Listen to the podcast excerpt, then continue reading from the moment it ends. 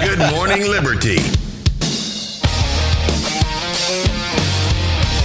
Well, what is going on, all of our liberty loving friends? This is another fantastic episode of the Good Morning Liberty podcast. My name I is am your host, Nathaniel Status Paul Thurston, and straight across from me is Charles Chuck Thompson. How's it going today, Chuck? Oh, it's going good. We had a great live session to begin this, telling all kinds of old cool stories. And right before we get going, Jeff calls you Status Nate, and so I was wanting to do the intro. It just said Nate So- the State Thurston. so I could I was wanting to do the intro so that I could introduce you as Status Nate. yeah. And then you cut me off and we cut each other off and uh, you know, it's a good Friday. Fridays are always terrible days. They're good for everyone else, but they're terrible for us because we enjoy uh, playing in the stock market and making money and I had I had a gamble that I took. This isn't recommended. I'm not saying this is recommended, but ended up playing out in my favor, which was uh, quite amazing. Uh, so I I had been holding Hertz stock even though they filed for bankruptcy, and I was like, look, Chapter 11, they're just restructuring. Maybe it'll come back. I ended up averaging my position down, and what do you know? I made it into the profit today, and so today was a good day. Yeah, I, thought you were going to lose about 800 bucks on Hertz Yeah. and uh, you you doubled down on it and it paid off. That's not a great strategy. It's not. Uh, averaging down is not a great strategy that we would teach, but if there's some principle and some thought behind it, uh, then it, it's not too terrible. I mean, Hertz is a big company. They didn't file Chapter Seven or Chapter whatever. Seven is where they look real bankruptcy everything, would yeah. be. This was a hey guys, there's a lot of debt we don't want to pay for, and we still want to be a company kind of bankruptcy is what they filed. So a lot of people jumped in. I got in at 81 cents and sold 350% today. So that's good. it's good. I like it when that happens. So it's been a good Friday so far. But like Charlie said, man, Friday is my least favorite day of the week. You know, you like what you do every day when Friday is your least favorite day of the week and Monday is your favorite day of the week. That's that's how you know that you really like what you're doing. So I suggest everyone find something like that in their lives, whether it's trading or podcasting or whatever. It doesn't have to be one of those two things. Those are just my two things, but maybe trading will be your thing. So you can check out mastermytrades.com and get a seven day free trial. There's your there's your little uh, I don't know advertisement for that. But also you got to subscribe to this podcast. Smash that subscribe button real quick, okay? Hit subscribe, hit follow. 92% of the people who listen to this podcast hit one of those two buttons. Don't be part of the evil 8 percenters that hate life, liberty, and the pursuit of meaning. Be one of the people who love life, liberty, and the pursuit of meaning, which is what we talk about every single day of the week when we want to. So do it. yeah. Also, don't be one of those four star review people. Um, be a five star reviewer. Yeah. be a five star reviewer. yeah. We have a 99.9% five star review We rate, do. and we have one four star. And that guy or gal, whoever it was, That's okay. They said it was good, but they didn't say it was great. Yeah. You know, if you hover over on uh, on the computer on iTunes, uh, if you hover over the stars, it starts with uh, five stars is it's great, four stars is it's good. That's not bad. Three stars is it's okay. Two stars, I don't like it. One star, I hate it. there you go. Well, no one put I hate it yet. Right. Which means good. we have not made it into the Bernie Sanders slash MAGA hat circles Yeah. yet. So we got to uh, do better outreach, folks. We got to get this podcast in front of the right people. Get us some more one star reviews on there. Okay. you know, although Fridays we don't look forward to the weekend, it is it's always a fun day. We had, like I said, we had a good live show, uh, a pre pre live show where we told some stories about me mainly. Um, so people got some in depth knowledge about me and my history, His former priors. my, my former priors, and uh, we had a good time talking about it. So, and uh, and then also how much of a status Nate is. So if you guys want to get on that, that's patreon.com slash good morning liberty. And Fridays are always fun because we do the dumb bleep of the week. And uh, it's it's a fun day, even though it's kind of a sad day. It is. It's a big day because Elon Musk made it into the dumb bleep of the week, which what a week for him sending being the first African American to send two people in the into space. I'm just going to keep calling him that. Um, to be to be sending people into The space first South African American. and also for the first time to be making it into our dumb bleep of the week. That is a giant leap for him right there, for Musk kind right there. So What's it one small step for? that's I'm not sure. One small step for South Africans and uh, one giant leap for Musk kind is what it is. I don't know. I might need to refine that just a little bit. That that that wasn't very good. So let's run through the news because I am up on a hard deadline brought to me by my wife today. So I've got to get out of here and get down to Chattanooga, down there, down further south, and go down go down to Chat Town. Always leaving work early. I know, ma'am. it's Friday. I don't want to be here anymore. All right, guys. So we'll start off by talking about the unemployment rate. If you guys have seen this, the unemployment rate shocks Wall Street, drops to 13.3%. The biggest one month job gain since 1939. Now, we got to call out all sides here. This is from the Daily Wire. Thanks, Ben. So ridiculous. This is listen, we call out both sides of this. When you put something stupid like the biggest one month anything since something, when we've gone through the largest of something ever, or we're coming from a, a massive number that we've never had before, it gets really annoying to me. It gets really annoying because when you come from the largest unemployment rate ever or since the Great Depression, and you have the largest population and the most amount of jobs, especially since the Great Depression, it's going to be very easy to have the largest one month job, Job gain, gain. since 1939. Right. Just like if the Dow is at 30,000 and it drops 1,000 points, and you could say, oh, this is the largest drop ever on the Dow.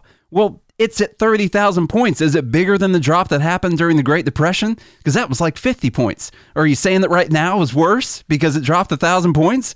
No, it's not worse. It's just a bigger number. Okay? That's all it is. Anyway, but That's why a percentage points matters. a little bit of positive news, I guess. The U.S. unemployment rate shocked economists on Wall Street, dropping to 13.3%. What a horrific number for the month of May. I added the horrific number part in there. But by the way, I mean the stock mm. market has Pumping. Just, yeah, Just going. on a roll. Well, it gap the, the the Dow gapped up 600 points, I believe, Yeah. from yesterday's close. Yeah. It's unbelievable. It's it, the market's only down. I don't actually know what the Dow is still down. I know the S&P only down like 6% for the year. 6 or 7% for the year. Yeah. What a what a crazy month it's been for the stock market. So it says Dow Jones experts have predicted the rate would soar to 19.5%, another 8 million jobs lost, but the economists weren't even close. Imagine that. Imagine people making projections on using numbers from the past and then being way off when it finally changes. The economy actually created more than 2.5 million jobs in May, the Labor Department reported.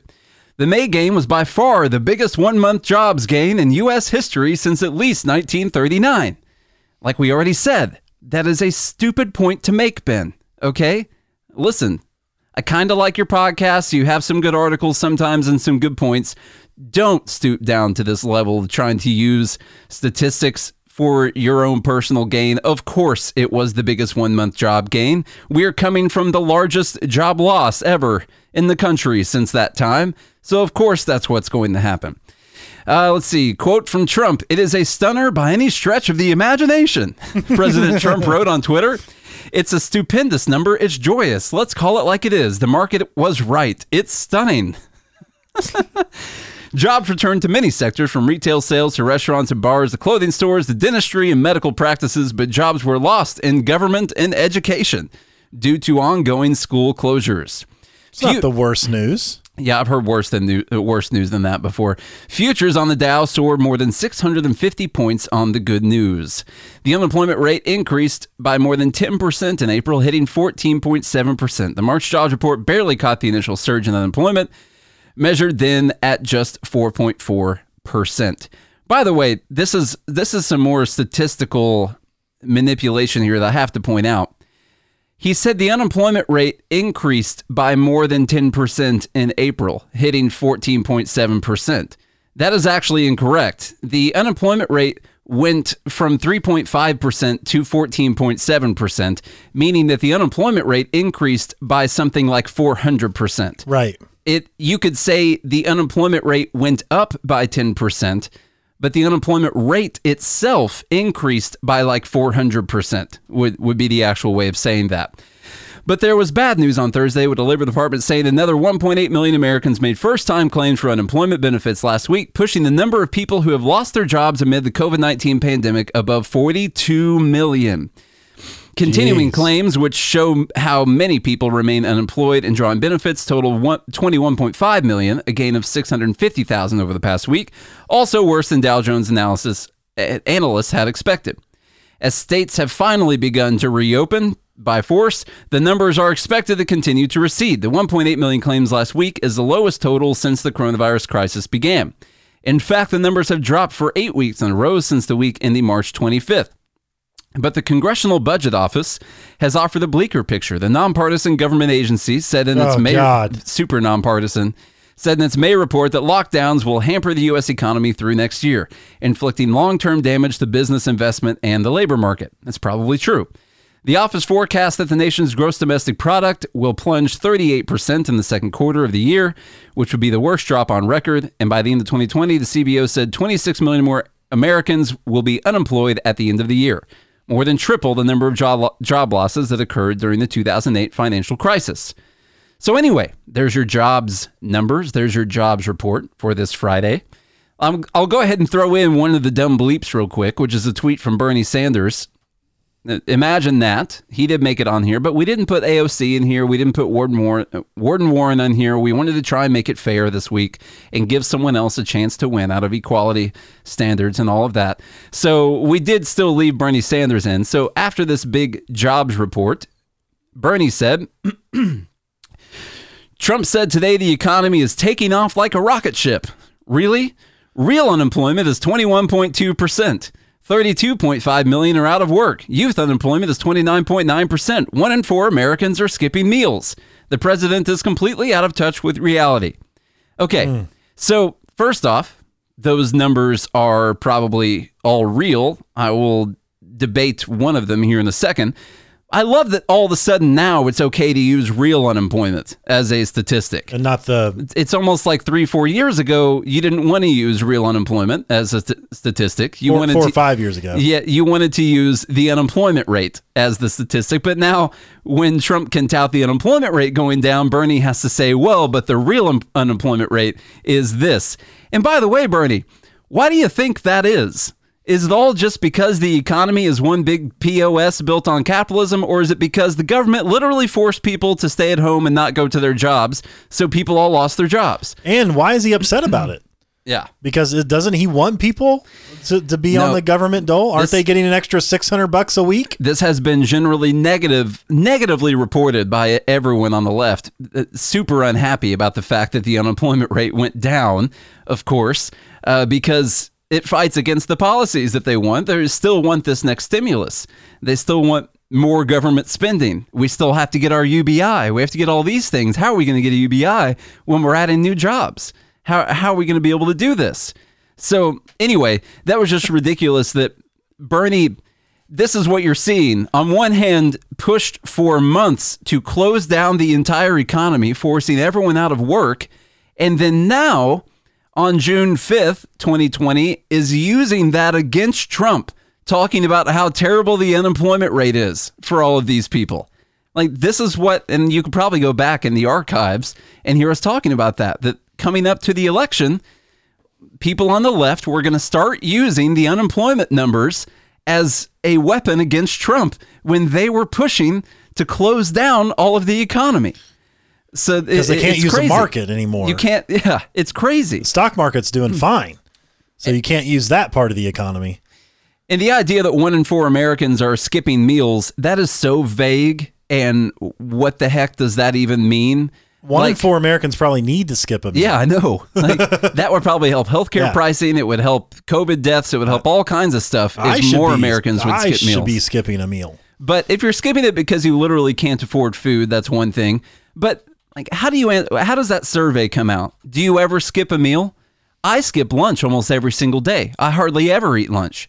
So does that come down on someone who skips a meal every single day? Hang on. So You said one in four Americans Yeah. is twenty five percent. yeah. The latest data indicates that thirty nine point six percent of adults and 18.5% of children hmm. have obesity. Okay. So Well, maybe this is maybe this is okay. this is the Venezuela diet that he wanted. Yeah, this is the Chavez or the uh, Maduro diet right here. Yeah, that's that's what it is. No, that's l- and listen. I can say that because I am somebody that needs to skip a meal. if you're skipping meals because you don't have any money and you're hungry, like that's let's clarify, we're against death. That's a bad thing. We don't want that to be happening at all. But generally, statistics like this are very, very wrong. For instance, they sent out questionnaires to all of these school children one year and asked them if they ever were hungry when they went to bed. And if you answered yes, then you got counted on a statistic as children who go to bed hungry. That says nothing about whether or not your family was able to give you any food, whether or not you're just a kid and you wanted some cookies or some crackers or some popcorn or something before you went to bed. It was generally, do you are you ever hungry when you go to bed? So that that's how important it is to try and separate these things out because those mean entirely different things. Very that you can use them to say certain things, but they don't necessarily mean what they're trying to make it mean. So that's So- dumb bleep of the week number one from Bernie Sanders. so ridiculous. All right. I think I put a Supreme Court thing in here for you, Charlie, because I know that's what you like. Is there is there a gaff first? Oh well, so Joe Biden. Uh, I don't know if you guys saw. It's a. It's. I wouldn't call it a gaffe. It's. This is actually more annoying to me on the conservative front. But Joe Biden in hot water from conservatives because he said that ten to fifteen percent of uh, people were just not very good people. In fact, let me just show you what he said. there are probably anywhere from 10 to 15 percent of the people out there that are just not very good people. Okay, well that's ba- basically what I said right there. Just not very good people. There are 10 to 15% of them. Yeah. They're so I went ahead and grabbed that quote so we can use it anytime we're talking about Bernie Sanders or AOC or like anything like that. So uh, anyway, so he said this, and of course, the conservatives are all over. They're trying to make it this moment where Hillary Clinton call, called people the you know the deplorables, where Mitt Romney said that forty percent, forty seven percent of America were just takers. You know they weren't paying taxes. So they're trying to make it into that moment. The problem is, generally, everyone I think would agree with the statement that 10 to 15% of the country is probably not very good people. I mean, I don't really find that controversial. I actually am more annoyed that conservatives are acting like that's not a true statement when they also call Democrats demon rats. And that represents way more than 10 15% of the people. So when you go out demonizing an entire group of the population, like people who are Democrats or socialists or leftists, and say that they want the entire world to burn down or that they're terrible people. And then you also say, oh, I can't believe you said 10 to 15% of America were bad people. Like, uh, well, I mean, you're also kind like, of what. you also have to take it over a lifetime too. Like I've probably done 10 to 15% of my lifetime worth of dumb shit already. Yeah. Or at least over the span of my lifetime, I'll probably get 10 or 15% of it. That was real dumb um, or, or not good. I mean, we all have moments and times where we do not the right thing. I mean, I, when I was a kid, I stole a candy bar from a, from a, gro- from a grocery store. My mom made me take it back and apologize. I stole one of those. Do you remember? Uh, I think they were called Pogs, those round uh, collectors things that were hot there for a minute. Uh, I Is that like a, um, did you get that on like status.com yeah, or something? Yeah, I went Oh, to okay. statism.com. They send Gotcha. statism.org. They they send them over to you. Uh, I think that's what they were called, those little round collectible things. When I was younger, I stole one of them. My mom found it when I got home. And uh, she made she made me take it back and give it to the manager of the store, and I was all crying and everything because I was Yeah. in big trouble and all that. I don't And remember how old I was, and I was. Uh. She was like, he also votes left, you know, and that's what he was most upset about. But Right. Anyway, if you guys remember what those are, let me know if there was something. I think it was called Pogs. I'm pretty sure that's what it was. Pretty well, no sure. one else in the live group is a status, so Yeah, they wouldn't know. they wouldn't know. Yeah. they wouldn't know. All right, on to the Supreme Court. So, this coming from NBC News, the Supreme Court may consider making it easier to sue police for misconduct. As calls grow nationwide for reforms in law enforcement following the death of George Floyd, the Supreme Court will soon announce if it will jump into the debate by considering whether it should be easier to sue police for serious misconduct.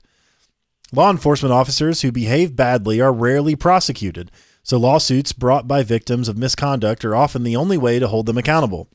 And there's no other way for victims to get compensation for a violation of their rights. But a string of decisions by the Supreme Court has mm-hmm. made it very difficult for victims to win in court. One of the cases the court is considering comes from Idaho, where Shaniz West gave police the keys to her house when they were looking for her ex boyfriend who was a fugitive. But instead of going in, they bombarded the house for hours with tear gas, destroying everything inside. It turned out he wasn't there, but when she sued, she lost. Lower courts sided with the police, saying no court had ever explicitly ruled that giving police authority to enter your home did not constitute permission to bomb it with tear gas. Of course not. That's how the Supreme Court's 1982 rule works. Known as qualified immunity, it says police cannot be held legally responsible for violating someone's civil rights, civil rights unless courts have clearly established that the conduct is illegal. It was intended to protect police from frivolous lawsuits and prevent judges from second guessing every split second decision law enforcement officers must make. Applying that rule, a federal appeals court ruled against a Georgia mother whose 10 year old son was wounded in the knee by a deputy sheriff. He was looking for a suspect who had wandered into her yard. After ordering her and her children to lie on the ground, and while the unarmed suspect was arrested, the deputy fired at the non threatening family dog. He missed, but the round struck the child. Quote, Qualified immunity means that government officials can get away with mm-hmm. violating your rights as long as they violated them in a way nobody thought as before. So here's a question I have How in the world the, the, can qualified immunity? It says police cannot be held legally responsible for violating someone's civil rights unless courts have clearly established that the conduct is illegal. Yeah. Isn't violating someone's Everyone- rights illegal? Every all of those things starts off as illegal. It- and, and, and what qualify because anytime you violate someone's civil rights, it would be illegal, or someone's rights as a human being. It would all it would automatically be illegal. Isn't that illegal? What- That's already illegal. What qualified immunities uh, unfortunately does is it stacks precedent upon precedent over and over again. So once something has been found to be okay, it's now okay. And then something else is okay. And so it's okay. And so the power only goes up. The immunity only goes up as time goes on. They keep stacking and stacking things that they can do because they have legal precedent that it's okay for it to be done. And that that's been the problem is that the power only goes up. So this has been one of the things I've been in support of Justin Amash on uh, because he, you know, put out the bill to end qualified immunity. So I, I think that would definitely be a good idea. Qualified immunity means that government officials can get away with violating your rights as long as they violated them in a way nobody thought of before, said Anya Bidwell, a lawyer for the Institute of Justice, which is urging the Supreme Court to take up the issue. That means that the most egregious abuses are frequently the ones for which no one can be held to account. Clark Neily of the Libertarian Cato Institute said if family members of George Floyd decided to sue Minnesota police officer Derek Chauvin, they will need to find an existing court ruling that said a police officer may not kneel on an unresisting suspect's neck, ignoring his pleas for help until he passes out. If no such case happens to be on the books, their case will be uh, tossed out of court. Such is the perversity of the Supreme Court's qualified immunity doctrine, which is just absolutely disgusting. Yeah, it is. So is- hopefully the hopefully the court might end up reversing some of their past decisions on this, which would which would uh, help out for sure. Uh, now we that that causes issues with the Supreme Court because we talk about all the time that all they do is offer up opinions, not really they don't make laws or anything like that. But if their opinions are used as legal precedent in future court cases, then it is uh important if they reverse an opinion on something. So so that is important. It seems easier to like throw military members in prison. What's up? It's it seems easier to throw military members in, pri- in prison for breaking rules of engagement Yeah. than it is for police officers to be held accountable for the gross violations of people's rights. One of the major things, the qualified immunity is going to have to change. Police unions are going to have to change. Unions are, I mean, listen, no offense to anyone that's a member of a union, but a, a, in my mind, a union exists to protect someone who would not otherwise be able to keep that job on their own accord. That is how I think of a union. It it protects people who would not otherwise be able to keep that job. And it doesn't really do much for the people who would be able to, to keep the job. And what they do is they make it nearly impossible for people to be fired if you're a member of a union. This includes police officers, it mm-hmm. includes a lot of teachers around the country, it includes all kinds of people who are members of unions. You end up not really being able to fire them because the union's going to come back on you on that. So that's another thing that's going to have to be talked about here quite a bit is whether or not the, these police unions are aiding this problem that we're having. And I think that that's a clear answer is yes, in my opinion. I was going to play this video that we had real quick. I don't know if you guys have seen it. This is an example. It's important because we've talked so much about how the rioting and looting is terrible, and I want to call everything fairly. So we're trying to play as much as we can find on both sides. This is a terrible act by police and I'm sure you've seen the 75 year old men getting pushed to the ground by one of these police officers. If you haven't, I will show it to you. There is immediately a pool of blood underneath the guy's head. And the disgusting part is that the people just walk by. The, the cops just walk by because they're trying to enforce this line that they're holding while they're going through there. Someone tries to stop and help him, and another cop pulls him off of helping the guy and tells him to stay on the line and keep pushing other people back. And it's it's it's disgusting. And this is the kind of thing that needs to be stopped because there's no reason to push a this I mean this guy you can tell by looking at him he's old and frail. Also happens to be white by the way so I don't know that there's a lot of racism going on right here. But this is just use of force that doesn't have to happen especially when you're dealing with an obvious senior citizen right here. There's no there's no reason for this to happen. Let me play it real quick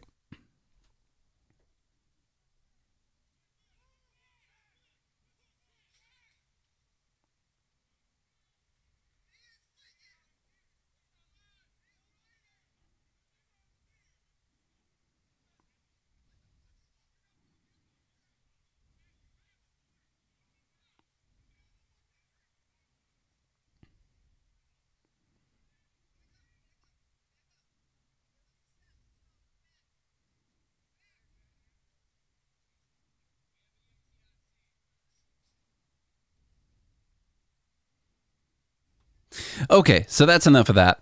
This is the kind of thing that people have to stop. I mean, this is a clear, uh, just a clear and obvious example of the fact that, you know, I don't know how to say it other than police officers, they have the ability to use force on other people.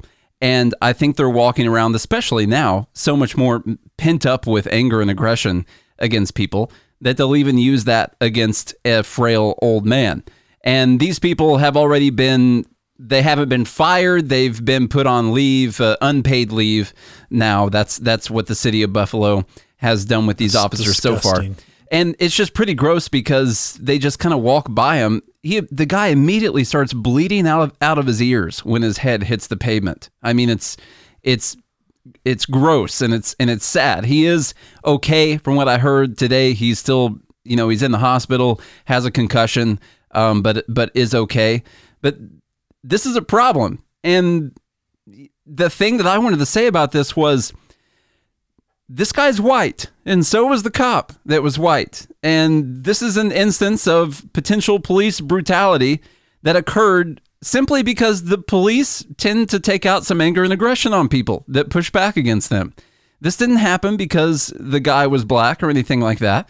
It happened because he wasn't listening to them and and that's what really happened. And they like to exert that control over people. And they want to show like i have control over you. They need they need to show that. Now this guy looks like they push him. It wasn't a, a, a massive push. He goes backwards.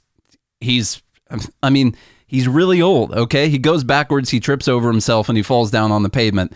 I can't imagine feeling like it was okay to just go up and push an old man. Like I would get nervous around, you know, my grandparents as they were walking up and down the steps or down down the sidewalk or through the house. Like it just looks like you're about to fall over all the time. You know what I mean? So like I can't imagine how you would feel like it was okay to give a real solid push to this old 75 year old man. And what was his crime? Standing on the sidewalk. That's yeah, they were trying to hold a line and push people back, and they had decided that human beings could not stand in that certain part of that sidewalk right there, and that they were gonna they were gonna walk through there, and, And they what- and they pushed them down. and what legality do they have to tell citizens they can't stand on that part of the sidewalk? Yeah, That's the that's the thing that makes me so like furious about this kind of stuff. You know, at what point at what point does the war break out yeah, where you're like that guy deserves to be defended? And it's like at what point will they stop I don't know. at, at all? It's I, I don't know what the clear answer is going to be to this. It's so difficult on all sides. They've got it. I mean, right now in these riots and protests and the looting and everything, it's going to be difficult to get all of the the hatred and anger down and stop this from happening. I'm sure the the instances of police brutality have probably doubled over the last week, more more than likely, tripled, quadrupled, more than likely over the last over the last week or so. Um, when we get back to a normal day and age, it's got to be all about decreasing all the laws that are on the books. It's got to be the qualified immunity. It's got to be the laws on the books. It's got to be the police unions. Um, all all these things are going to have to come together to to get to provide the proper incentive for human beings to behave uh, effectively and honorably when they have power of force over other people. There's going to have to be incentives put in place for this, it, regardless of whether or not it's privatized, public. Obviously, privatized is going to have its own block of incentives. Um, someone made a really good point uh, yesterday. I think I retweeted or saw somewhere like, can you imagine if George Floyd had used a twenty dollar, a fake twenty dollar bill while he was at Disneyland? Like how the Disneyland security guards would have treated him when they were taking him out. Like it, it would have been, it would have gone very, very differently at that point. And and the the point is that when you have that incentive structure, the people who are acting within that incentive structure behave differently. So there's got to be something done to change the incentive structure for the police. Um, I don't have just a clear the clear and easy answer, but qualified immunity is a good step. Drug war is a good step. Uh, all you know, a lot of these things, the the police unions, a, a lot of this stuff is, are are really good steps. So I agree. Anyway, okay. I want to get into an article before we get to the rest of the dumb bleep of the week, real quick. Um, really good article from fee.org. And it'll be a little bit lengthy, but we'll, we have a lot to talk about in here. This is very important. It this is this is truly the basis of everything that we talk about on this podcast every every single day. And it's the basis of our principles. It's the ideas that we talk about that you have to have an underlying principle to conduct yourself in the world or everything's just going to fall apart. And that Fee did a really good article. Um, one, one of my favorites that I've seen from them. It's, it's called When Things Fall Apart. To mend our social fabric, these are the principles that must guide us. So we'll go ahead and get going. From lockdowns to police brutality, the riots, only a principled approach can make things better. Worries race through one's mind. How could things have gone so out of control so quickly? Young people just starting out in life wonder how they will get by. Parents wonder what kinds of lives their children will have in such a world. Will they be able to prosper? Will they even be safe from violence? Thoughts like this can send us reeling. But if we scare, squarely face those fears and unflinchingly assess the situation, generalized worries give way to concrete plans.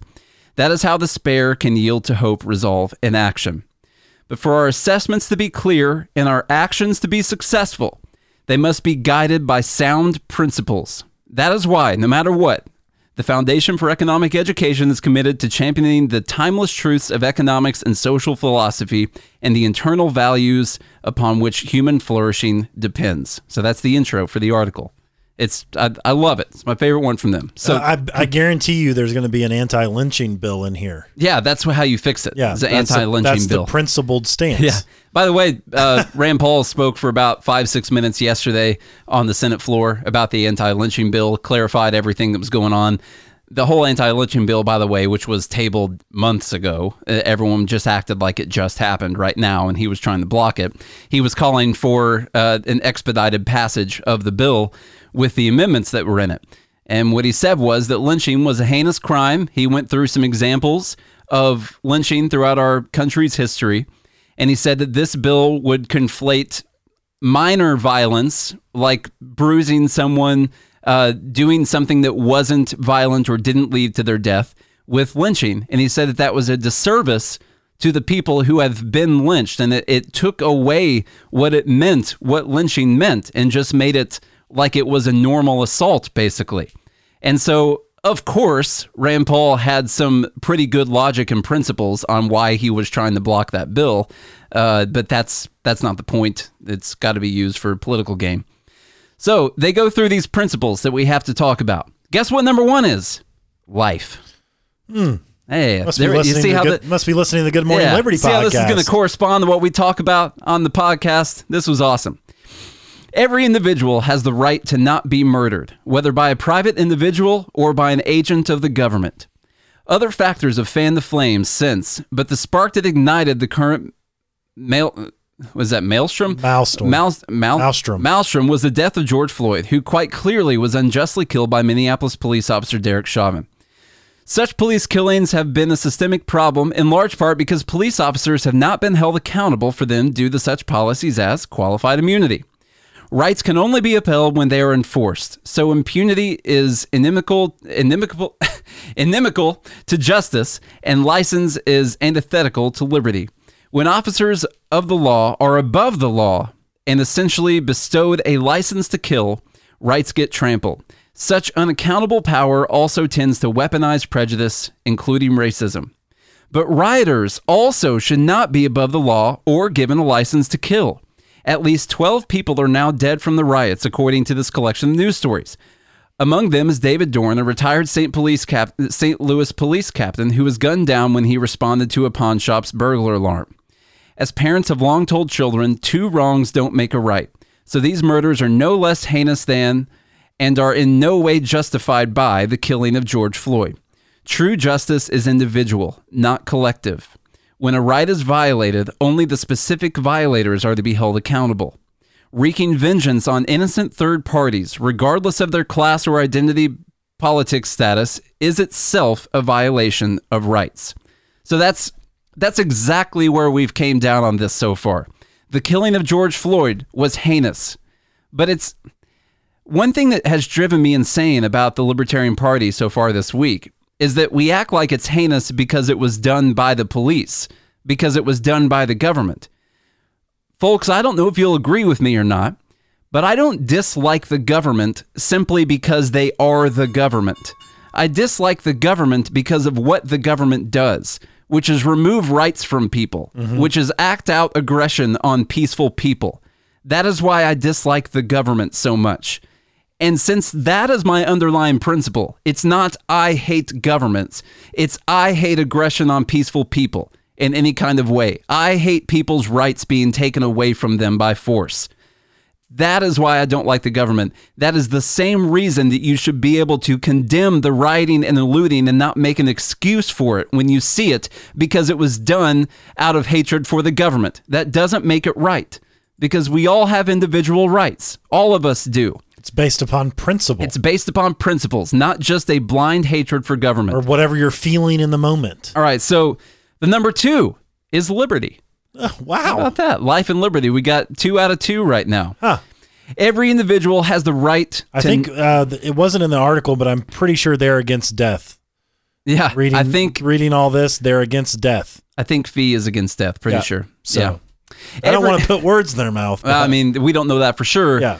Every individual has the right to not be enslaved, wrongly incarcerated, kidnapped, or otherwise restricted in their actions, so long as those actions do not violate the equal rights of others. Truly peaceful protesters have a right not to be hauled off to jail merely for protesting. All peaceful people have a right not to be placed under house arrest or martial law. The non peaceful actions of others do not negate that right. The existence of a virus does not negate that right.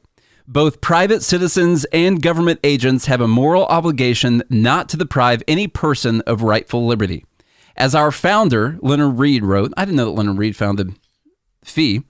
Uh, as Leonard Read wrote, my thesis in simplest terms is let anyone do anything he pleases so long as it is peaceful. The role of government, then, is to keep the peace. Keeping the peace means no more than prohibiting persons from unpeaceful actions.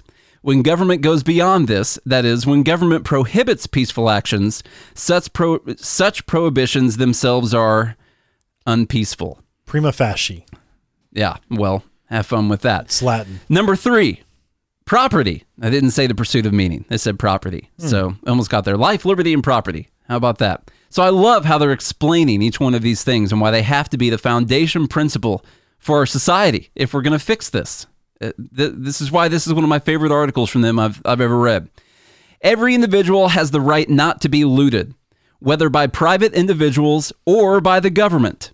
Social media now abounds with videos of rioters pillaging and vandalizing private property, especially places of business, as well as horrifying footage of assaults on individuals trying to defend their means of livelihood.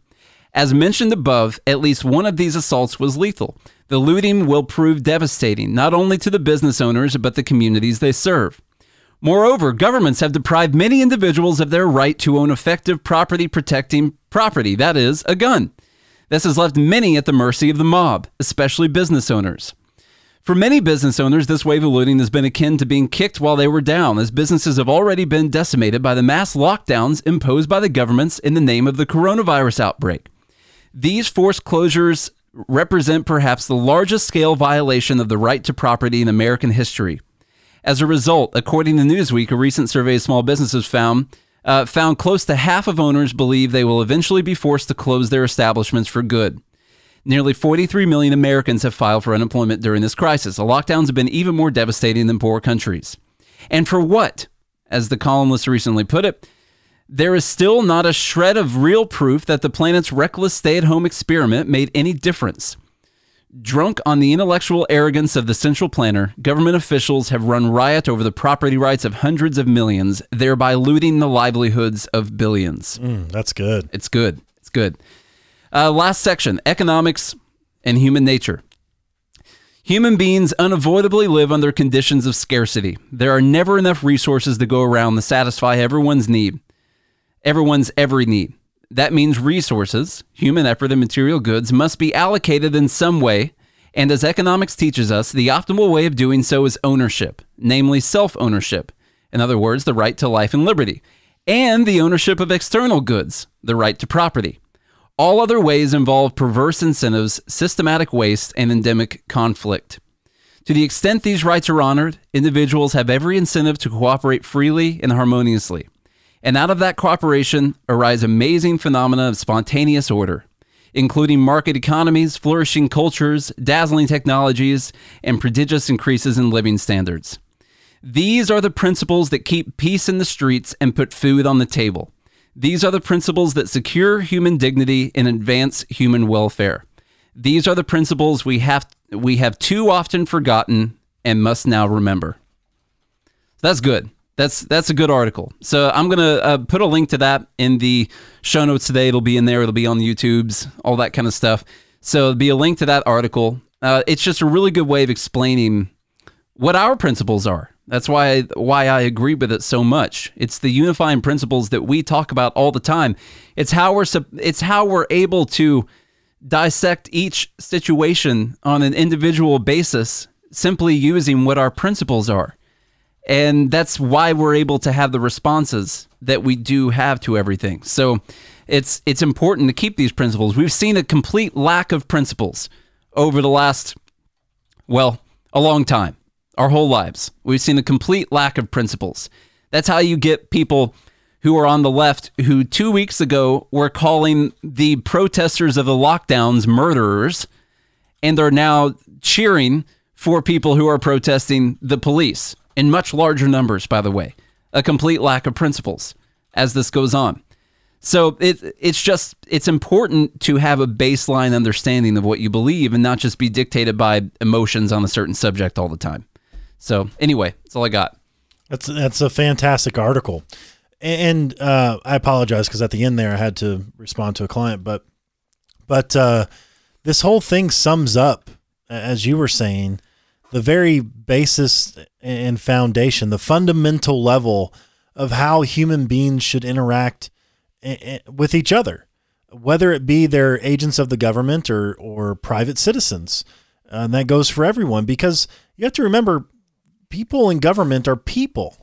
That's all they are. They're just people. And it doesn't matter if they've given, if they uh, have assumed the right of force and other things that we, that we supposedly willingly gave them, right? Yeah. Uh, governments are instituted among men deriving their just powers from the consent of the governed. And as the founder put it, although I don't like, you know, keeping the peace because I feel like that's too vague almost. But the government's only real job to me is not just keeping peace, but protecting rights. And by protecting rights, you keep peace. Yeah. And it goes on both sides. And this whole this whole entire article is a just a great explanation of the foundation of human and societal interaction and the way it should be worldwide and everything we we truly believe in.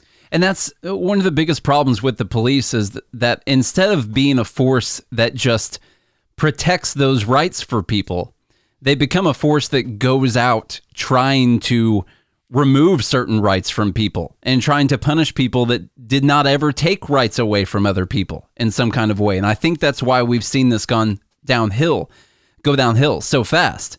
Now, George Floyd was committing a crime.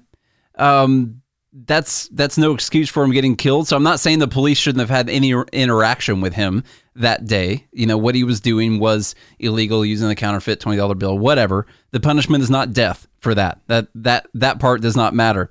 But when you talk about the drug laws, you talk about certain. You know, Charlie was talking about getting stopped for a certain traffic violation in the middle of the night at a you know at a flashing red light where there were clearly there was clearly no one else in the area he decided to take a rolling stop through there instead of actually coming to a complete stop which the cop did not care about whatsoever because Charlie put no one in danger whenever he did that. No. It was an excuse to pull him over to try and find something else.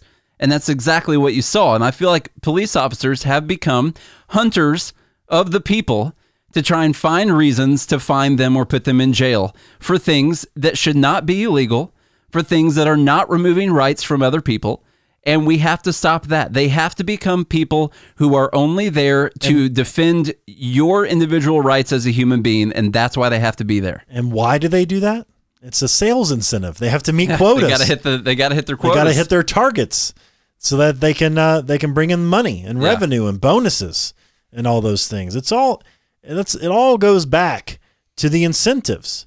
And he, and he said, you know, to the extent these rights are honored, individuals have every incentive to cooperate freely and harmoniously. There, um, I remember Jordan Peterson in one of his lectures bringing up eBay, and he brought it up eBay several times. And I didn't know this. I had to go look it up and verify, and it is true. When eBay first started, they everybody thought like there's no way this is going to work. You know, like you're going to send me a check that's going to bounce and I'm going to send you a terrible product that's going to fall apart and you're not going to get anything like what the pictures whatever. So they had these um they had this third party that would verify things that that was very expensive. It was like a 30% fee or something like that. And it turns out they didn't need them. Like there are yes, there are a few instances in which people send terrible products and people don't pay. Um, and now it's it's online. It's well, the payments and stuff are online and PayPal and those different credit cards and stuff like that. So it's not like you're not going to get your money. I lost some money paying by money order a few times on the eBay. Yeah. So, So that, that, sucked. That does happen, but by and large, But look what happened. For the most PayPal part- popped up. yeah, PayPal popped up, all these other things popped up. By and large, individuals have every incentive to cooperate freely and harmoniously.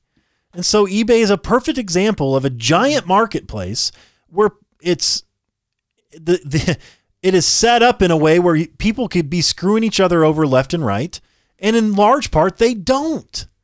You just Why bad is- feedback his ass. Right. Why is that? It's because f- people acting freely, for the most part, we all want the same thing. You know, we want to be treated with respect.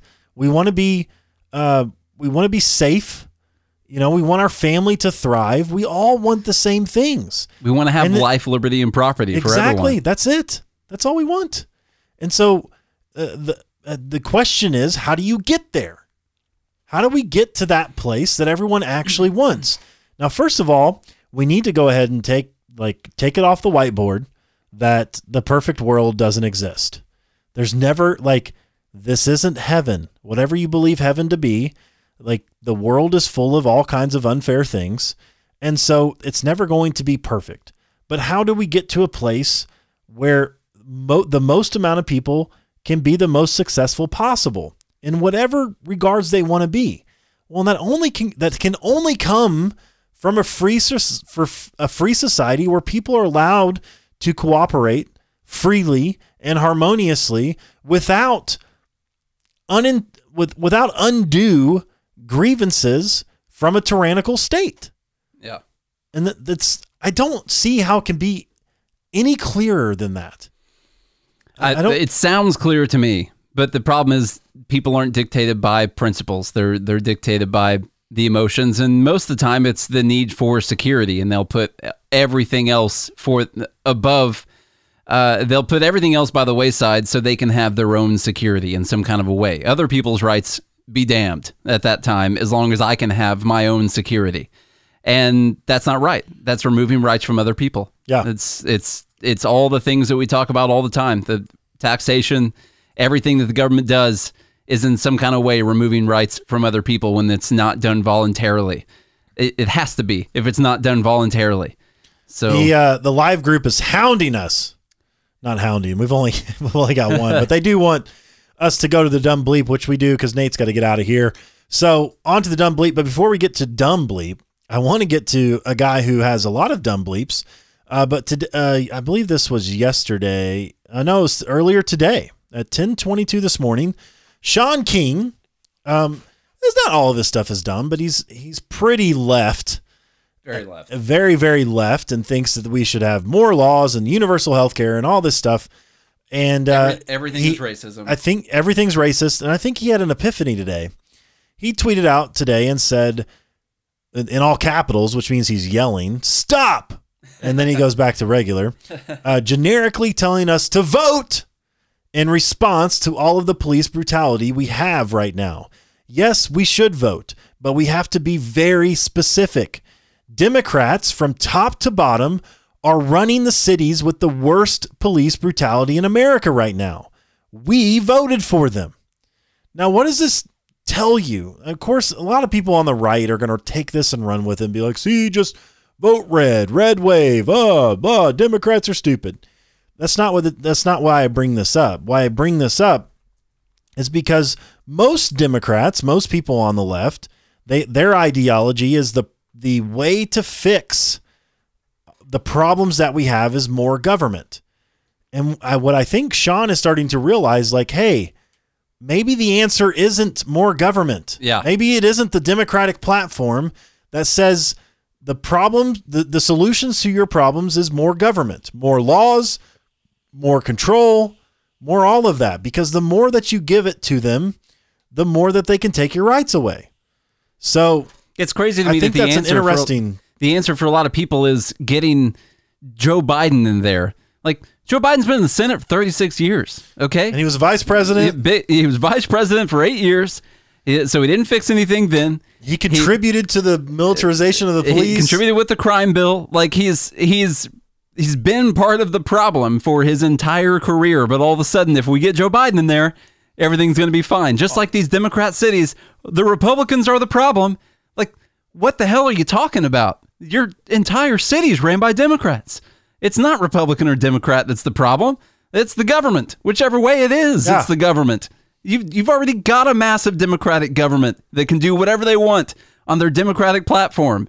Like there, there's no Republicans holding back what's going on in Minnesota. There's no Republicans holding back what's going on in California or anything like that. That this is not just simply a left and right issue. It's a government issue. Right. That's that's what it is. And I hopefully, you know, if there's a silver lining throughout all of this, perhaps it does awaken some people to the idea that it isn't about identity politics. This isn't about left versus right. This ultimately isn't about black versus white or white versus black or anything like that. Although there is some of that, yes.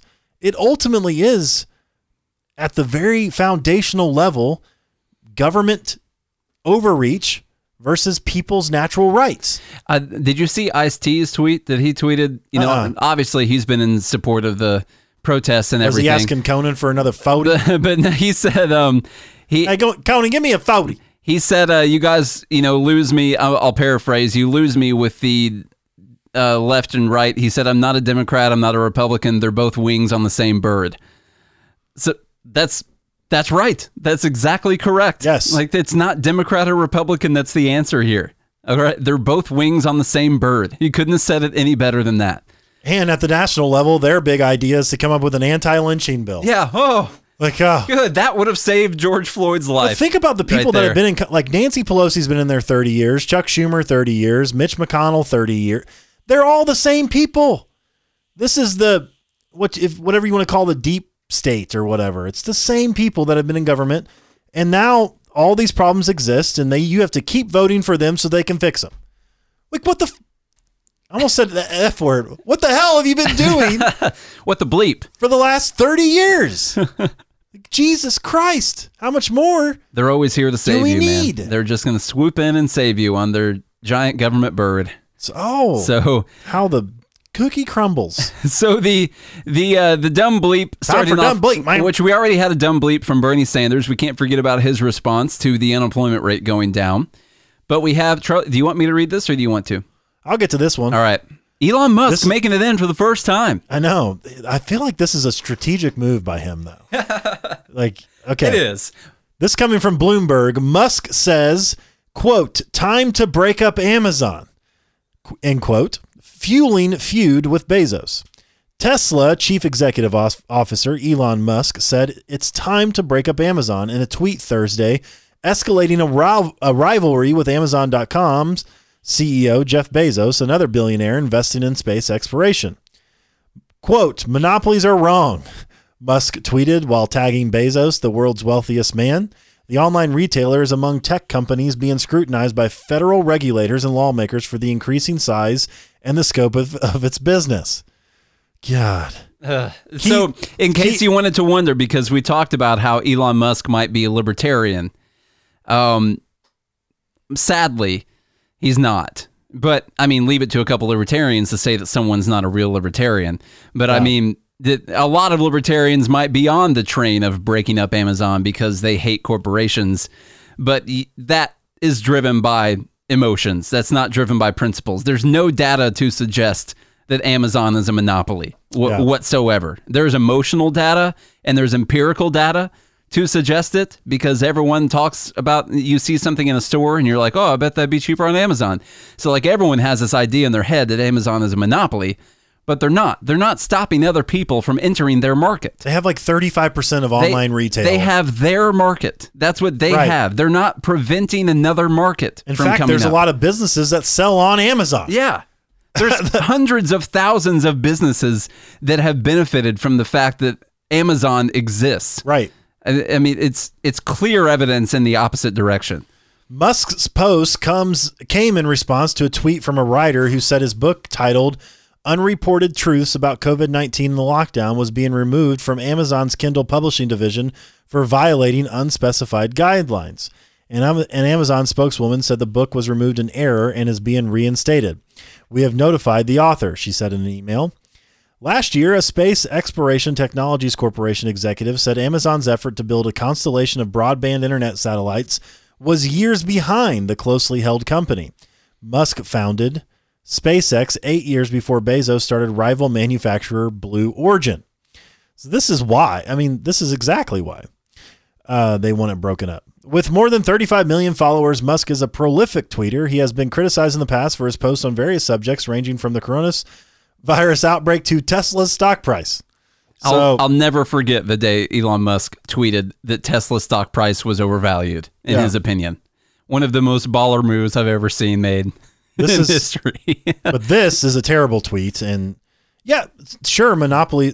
Well, I'm not even going to say monopolies are wrong because how long do mono- like true monopolies actually last? Yeah, I, I'd be I'd have to struggle to find a monopoly that doesn't exist because of government regulation. Right. If there is one, I I can't. If someone could tell me what the monopoly is, seriously, a monopoly that was not protected by government regulation in their industry. Someone tell me what the- it was. How much of the uh, of the private space market does SpaceX own? Yeah, it's got to be a, like a mass majority of it. Yeah. Does SpaceX not have a monopoly on space exploration right now? And commercial air travel Yeah, and commer- commercial space travel. Yeah, they've got to. They're- They- they're- I- he owns a larger portion of that than Amazon owns of retail sales. Yeah. So it's. I know you guys think that that might be ridiculous, but Amazon, as a retail sailor, including all retail sales, before the lockdown, It was like 5%. was five percent of the retail market. Right. Because I don't know if you guys noticed, but there's a lot of stores out there where you can buy things retail. Yeah. The fact that Amazon has them cheaper does not make them a monopoly. No one is forcing you to go there. There are plenty of other options. Now, you could take a snapshot of last month and say Amazon probably had a lot larger portion since all the other stores were closed, more than likely. But that's not Amazon's fault. That's the government's fault. Right. Or that's those companies' faults for shutting down willingly if they did. All right. On to the, to the last one. You want to read this Oh one? yeah. So got a couple more here. So that's Elon Musk. We have Bernie Sanders number one, Elon Musk number two. My other one has to go to the Libertarian Party right now. Oh, yeah. I've been very disappointed. Well, I can't say disappointed. I don't really know how someone can really be disappointing. It'd be like saying you're disappointed in Bernie Sanders having a stupid position Wait, before something. you do that, though, Austin So- had a good thing in the live group. He said, okay, here's the plan Bezos versus Musk in a cage match. Winner takes all. all proceeds from the pay per view goes to the victims of police brutality. Now, that's an idea Yeah. if I've ever heard one. Marie said he has money on Musk. I would. uh, yeah, I could take that. I mean, that would be a hilarious cage match to watch, really. But um, anyway, that that is a good one. The number three is the Libertarian Party because I went through their Twitter earlier, and as I suspected, out of all of their tweets since this whole thing went down, the whole George Floyd went down, they tweeted two times something negative about looting and rioting people's places. All of the other ones were all about police brutality and everything else, which is fine. I agree with all that stuff. But what I've seen them do is excuse the looting and the rioting, which, as the Libertarian Party who cares about the liberty of each individual person, you have got to care about the liberty of each individual person. And if people's rights are being removed from looters and vandals in the streets, you have to care about that in the same way you do about police brutality because that is also someone's rights being taken away. What they've shown me this week is that they care more about their hatred for the government than they do about the individual liberty of each person. That is what the Libertarian Party has shown me over the last week that their hatred for the government is not because of their love of individual liberty, it is out of hatred for the government. Because if their love was out of people's individual liberty, then they would have the same negative emotions about people's places being burned down and looted and people being murdered in the streets and drug out of their cars and being attacked as they would for police brutality. So, anyway, number three goes to the Libertarian Party for doing what the Libertarian Party do, which is shoot themselves in the foot all the time. All the time. Their idea here is that they're going to be courting all of the minority voters. Like, that's what they're going to do. Oh, look, we're going to come out like this and we're going to get so many people to sign up. I don't think that's what's going to happen. I would love to see the numbers on it. I could imagine their membership going down after this whole thing, actually, because I've seen most of the big people inside of the party, uh, people like Tom Woods. Uh, you get people like Dave Smith and Rubin and all these people uh, that have been very critical of what the Libertarian Party has been doing, which is ignoring the rights of the people who are being uh, assaulted by the rioters and looters in lieu of only talking about the bad things that the government does. So anyway, I, that has been very frustrating to me over the over the last week. So, so the entire Libertarian Party Twitter thread. Yes, Okay. yeah, the entire Libertarian Party Twitter thread is what I would say. If you got like a hundred tweets on there, I counted through today. Two of them were negative about the looting, and it was all like looting is bad, but what the government does is worse. And like that's their version of a tweet that's talking negatively about burning people's businesses down. Is this is bad, but it's time for people to speak up. Like this is not speaking up. This is you do not get to take out your vengeance on innocent third parties. Just like that article from FEE said. Yeah. That is not the that is not the way. That is not the libertarian way that if you're mad at the government, you get to kill your neighbor. That is not a solution to the problem at all. And it's done nothing but show the completely unprincipled nature of the people who run the party. So there that's that right there. Number three, Libertarian Party. You want to do this? Is the last one? Last one. Kamala this was Harris? just stupid. This is this is hilarious, by the way, because I'm not even sure what this means. Me either. But this coming from Kamala Harris. She tweets, "All Black lives matter. That includes black trans women." so I'm not sure what that means. Is it a man that transitioned to a woman? Just who cares what it means? Like, does that have to be said? That's In what world does that have to be said? So I so I responded with, "What about black trans women who are disabled? do, Right. their, do their lives matter? yeah. You didn't name them out, so I'm Right. assuming that this doesn't mean that their lives matter. Like this is ridiculous. This is how unprincipled this approach is. You just got to one up Like, everybody. You just That's what got, it like, okay, black trans women, their lives matter.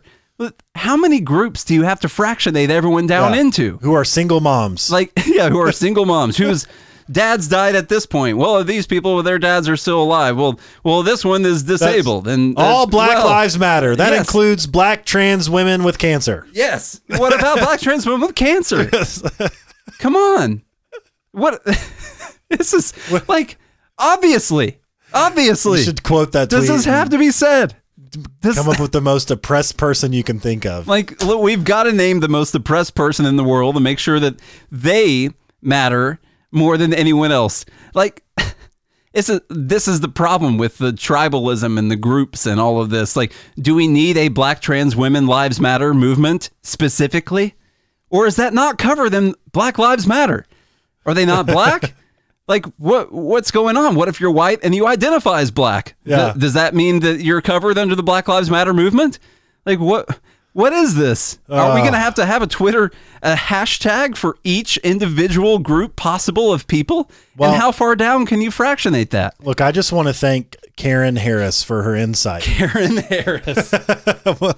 I want to thank her for her for her insight, her fortitude, her fight for justice for for black trans women. All right, so there's the vote right Is there, she guys. saying that she's a black trans woman? Is that what I don't know. saying? She like Everyone is voting Kamala. so, okay, Or I- so I, like how Maurice put it. Cam, with no Cam, arms, Kampala. no black trans women with no arms, no legs, and needs a heart. what if they need a heart and they have a brain tumor though? Like, th- do their lives matter? with with with kidney disease. What about just your run of the mill gay black woman? You know, just Right. that their lives don't matter. Come on, gay black lives matter too. Come on, LGBTQ BLM. Yeah. All right, that's that's got to be the hashtag. Actually, let's hit every single key on the keyboard until everyone is covered. Ugh. Okay, it looks like it looks like Kamala. Oh, she ran in. away. Looks like she just ran away with it right there at the end. So out of out of Bernie, Elon Musk, the Libertarian Party, and Kamala Harris, Kamala Harris has swooped in. Maurice says also blind and deaf. Yeah, also blind and deaf. Come on. Yeah. What about mute? and what if her name is actually Karen? That is the most oppressed person in the world right Yes. now. Actually, A If black trans woman with no arms, no legs, blind, deaf, and her name is Karen. that you can't get more oppressed than that. That is the that life matters. I task you with finding a more oppressed person than black, trans, armless, legless, uh, blind, deaf, needs a heart, cancer, blind, deaf, single mute, mom. has cancer, is a single mom, and her name is Karen. Find me a more works at an Amazon warehouse. and works in an Amazon warehouse. That person's life matters too. Okay. All right. All right, guys. We got to end this because I got to go. We gotta go. I gotta go, guys. So anyway, if you enjoyed this show, subscribe to the Good Morning Liberty podcast. We put that, put out a new episode every single day of the week when we want to. Guys, there's a reason Friday is my last, my least favorite day of the week. That's because I freaking love trading so much. It's so fun. There's a reason Monday is my favorite day of the week when the market's open. It's just so beautiful. You have a whole week to look forward to. If you don't have that at your job, I recommend you find a job that is like that. Do something that you care about like that. It doesn't have to be trading, it doesn't have to be podcasting. Find something that you care about that can give you meaning, like taking money from other people who made bad trades does. Okay? something that can give you meaning in the world. All right. So if you are interested in learning how to trade, you can go to mastermytrades.com. Learn all about support and resistance, how to read charts, take trades, learn about the strategies that we have, all the psychology that goes behind it. There are well over 100 videos on that website and new ones released every single day. So if you guys are interested, you get a seven day free trial if you go sign up today. We just had a few people sign up this week. We so- got new signups this week. People are listening. People are trying to take control of their own income. It's not going to happen overnight. If you're looking for something overnight, you could get lucky like Charlie does all the time. But listen, you got to have patience and discipline. And that's that's what you got to do. So uh. Marie says, "Who's the manager of police brutality? Can I speak to the manager of rioting, please?" Man, we All don't right. handle that. I saw this video of uh, this woman trying to make a complaint. Can I speak to the manager of police brutality? I, I did see a, a video of a woman. This well, it looked like a young girl, probably in her twenties, early twenties. She was trying to make a complaint at a police station, and they were telling her that she's not welcome here. really? Like what? How do you? She's like, I'm trying to to file a complaint. like, well, you're not welcome. Get out of here. Like, how can you tell me I'm not welcome at a place that I pay for? Ridiculous. I can't say I'm not welcome. I didn't say thank you. Yeah, absolutely absurd. Austin So, says he hates Fridays too. No GML for for two whole days. I'm know. sorry, man. you guys got to go back and listen to the older episodes. Yeah, start back at episode one when it used to be called the Big Freedom Show, and Shaun right. King was still here before we kicked him out. no, that's not what happened. Um, as Nate said, mastermytrades.com, that free trial, seven days, we uh, we reintroduced that, and some of you guys are taking advantage of that. So you guys, the rest of y'all need to take advantage of it before it goes away, uh, which is going to be soon, I think. I, I'm not going to keep that open forever. so get in, go to mastermytrades.com, learn the very basics of trading. Even if you don't ever trade, at least you can understand the markets and understand what's happening. So it's very, in, very important to know those types of things so you can kind of get a gauge on the market around you because the the stock market has some some good tells about it. So um mastermytrades.com again the live group is awesome. We just had some more people sign up. So get in on patreon.com slash good morning liberty. Pay your five bucks a month. You won't even barely see it coming out of your account. and you get all access to all kinds of cool things like the live show. We did a great pre-show today. You get some post-show. I got I make Nate post videos and all kinds of stuff. So really, really good stuff on Patreon. Go to patreon.com slash good morning liberty. And again, please share the show with a friend, a communist uncle, a socialist brother, whatever you want. Libertarian socialist brother. Libertarian socialists. Uh, share it with everybody you know. And if you guys enjoy the message, and we really appreciate that, leave us a rating and review. You guys do all that. We'll be back on Monday. I hope you guys have a good day And a good and morning, Liberty. liberty.